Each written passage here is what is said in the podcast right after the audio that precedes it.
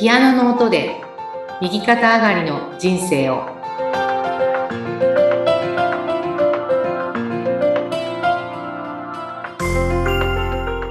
皆様こんにちは。東ひかりです。こんにちは。インタビュアーの山口智子です。ひかりさん前回は人を育てる、従業員の方々を育てていくという観点のお話をいただいたんですが、まあ、この番組をね、聞いてくださっている経営者の方も、おそらく社員さんがいて、その方たちをどう育てていくかとか、悩んでいる方も多いと思うんですけれども、なんかそのあたりって、ひかりさん、もう少し具体的に、なんかこんな風にしているっていうのは会社であるんですか？そうですね、あの、多分、すごく変わったやり方というか、かなと感じるんですけれども、うん、やっぱりこう、人ってこう、管理するのも、どこまでまあ管理するかっていうのはあると思うんですよね。うん。あの、管理しないといけないところを、こう、大きく取っちゃうと、うん、お互いにこう窮屈じゃないですか。うんうんうんうん。なんか一挙手一動見られてるじゃないけど。はい。で、あの、まあ私はどっちかっていうと本当にこう、初めの面接で、うん、まあ自分がこうやりたいこと、このね、会社で実現したいことっていうことを皆さんにきっちり面接でお伝えして、うん、で、その理念や行動指針に共感してくれた人たちが、うん、えー、まあ一緒にね、お仕事しましょうっていうようなスタンスをとっているので、ほぼこう、もちろんね、こう、最低限やれるようになるまでっていうのはね、うん。研修もしっかり入っていただきますし、なんですけど、あんまりこう管理しなくていいような状況になってるんですね、今ね。うん。まあ、多分こう、もっとこう細かくね、誰がどこで何をどうしてるかみたいなことを把握している方も多いかとは思うんですけれども、うん、私ももちろんあの報告はね、すべて目を通しますけれども、うん、あんまりこう、ガチガチな感じじゃなく。で、まあ、あの、組織っていうことで言うとね、うん、えー、始めた頃ですね、始めてまあ2年目ぐらいかな。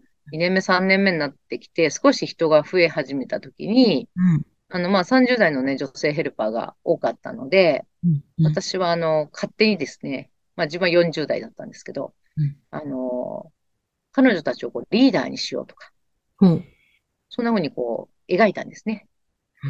うん、ブランチ。あの、私が一人ね、いて、はい、こう枝にこう、ね、リーダーがじゃあ4人いると。うん、そのリーダーの下に、リーダーが取りまとめて、ヘルパーがね、何人かずついると、なんか、組織じゃないですか、これって。そうですね。よく見る感じの形、ね。そうそうね。社長がいて、まあ、管理職がいて、はい。その管理職の下に、こう、ね、社員の方々がいるとかね、社員パートさんがいるっていうような形を、勝手にこう、私描いたんですけど、はい。で、リーダーになる、なったらいいんじゃないかっていうようなね、うん、女性4人に、もう、あの、私のまあ母の夜勤に来てくださってたので、皆さんですね。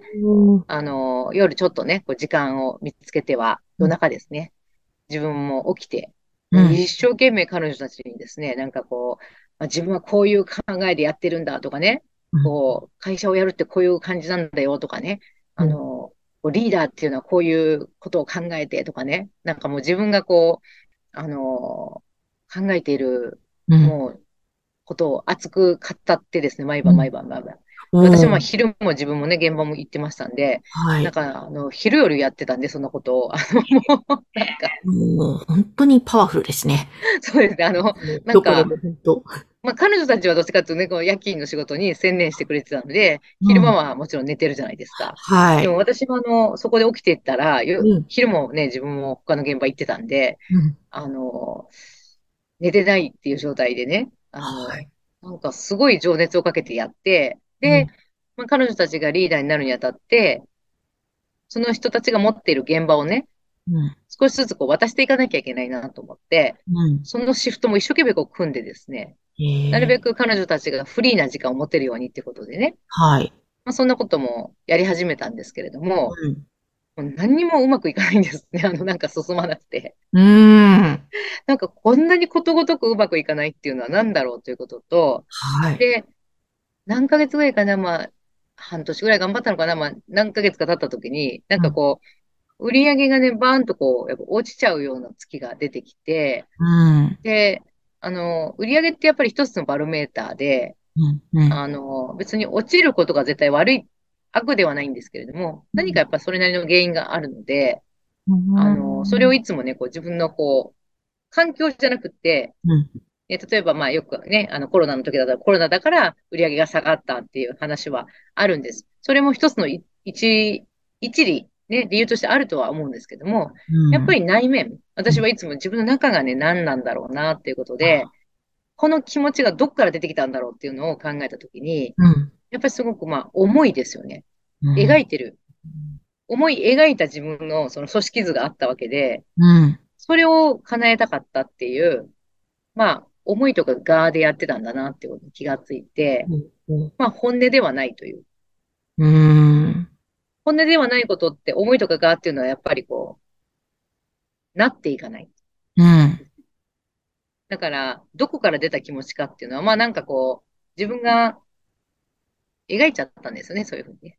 なるほど。そっか。どこから来ている気持ちなのかを確かめることって大切なんです。そうそうそう。だからあの、結果が出ないときに、うん。やっぱり自分これはなぜやりたいのかなっていう、うんうん。あの、なんかこう、そういう組織かっこいいなぐらいの感じです。ある意味。やっぱり組織ってそういうものなのかなっていうね。うんうん。自分がまあ、ただ描いてみたっていうだけのことで、うん。で、ある意味こう、気がついたのは、まあ、リーダーになるべく人っていうのは、まあ、教えるとかではやっぱないんですよね。うーん。まあそうなる人なので、リーダーになる人なので、なっていくわけで、うん。時もあると思いますし、うん。だからこう、作り上げるみたいなことってやっぱりなかなかその、ね、本人たちのまず意思がない限り、うん。役職だけ与えてね、やれるもんでもなかろうっていうことを、あの、まあ、気がついたというか、はい。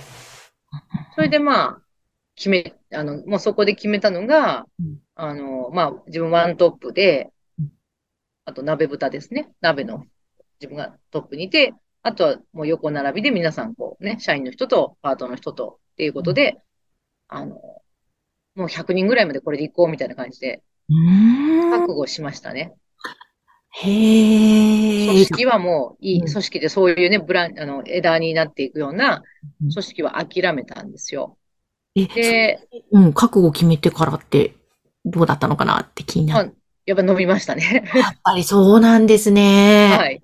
それでまあずっとこう右肩上がりになっていったので、うん。まあ、あの、1年目は本当にね、自分がもうあの、必死で、うん。自分の仕事というか、まあ母のことが一番大変だったし、うんで、母のえケアをしてくれるヘルパーさんたちをなんとか集めるっていうのがまあ1年目ですよね。うん。で、2年目、3年目になってだんだんそのね、中で、こう、管理職というかね、マネージャーみたいなことができるリーダーを育てたいなっていうふうに考えたんだけど、うん。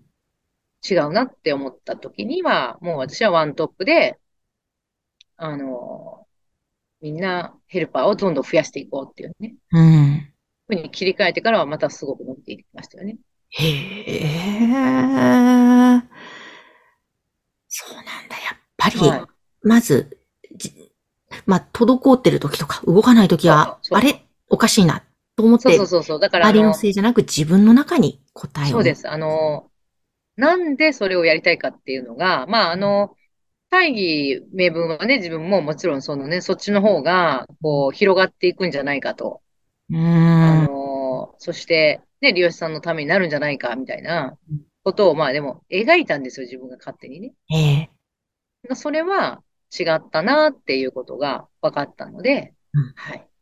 なるほど。一旦とにかく、もうや、やめようって決めて、はい。あの、鍋豚でいいですっていうふうにうん。決めちゃいましたね。へえ、そっか、でもそしたらそこからはまた売り上げもアップして、はい。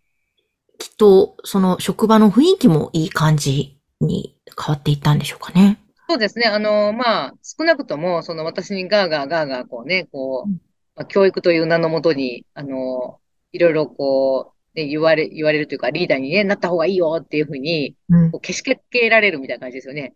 そういう人たちはほっとしたんじゃないかなっていう。なるほどです。わかりました。ちょっと、はい、今日も、ね、経営者の方、特に社員のいる経営者の方にとってはすごくいい学びになった内容ではないかなと思います。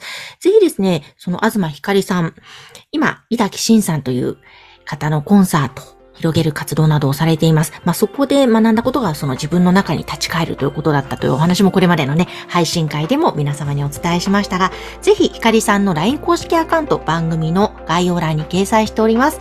ぜひそちらからまず登録をして、井崎慎さんのコンサート情報なども皆さんへでぜひお出かけください。ひかりさん今日もありがとうございました。ありがとうございました。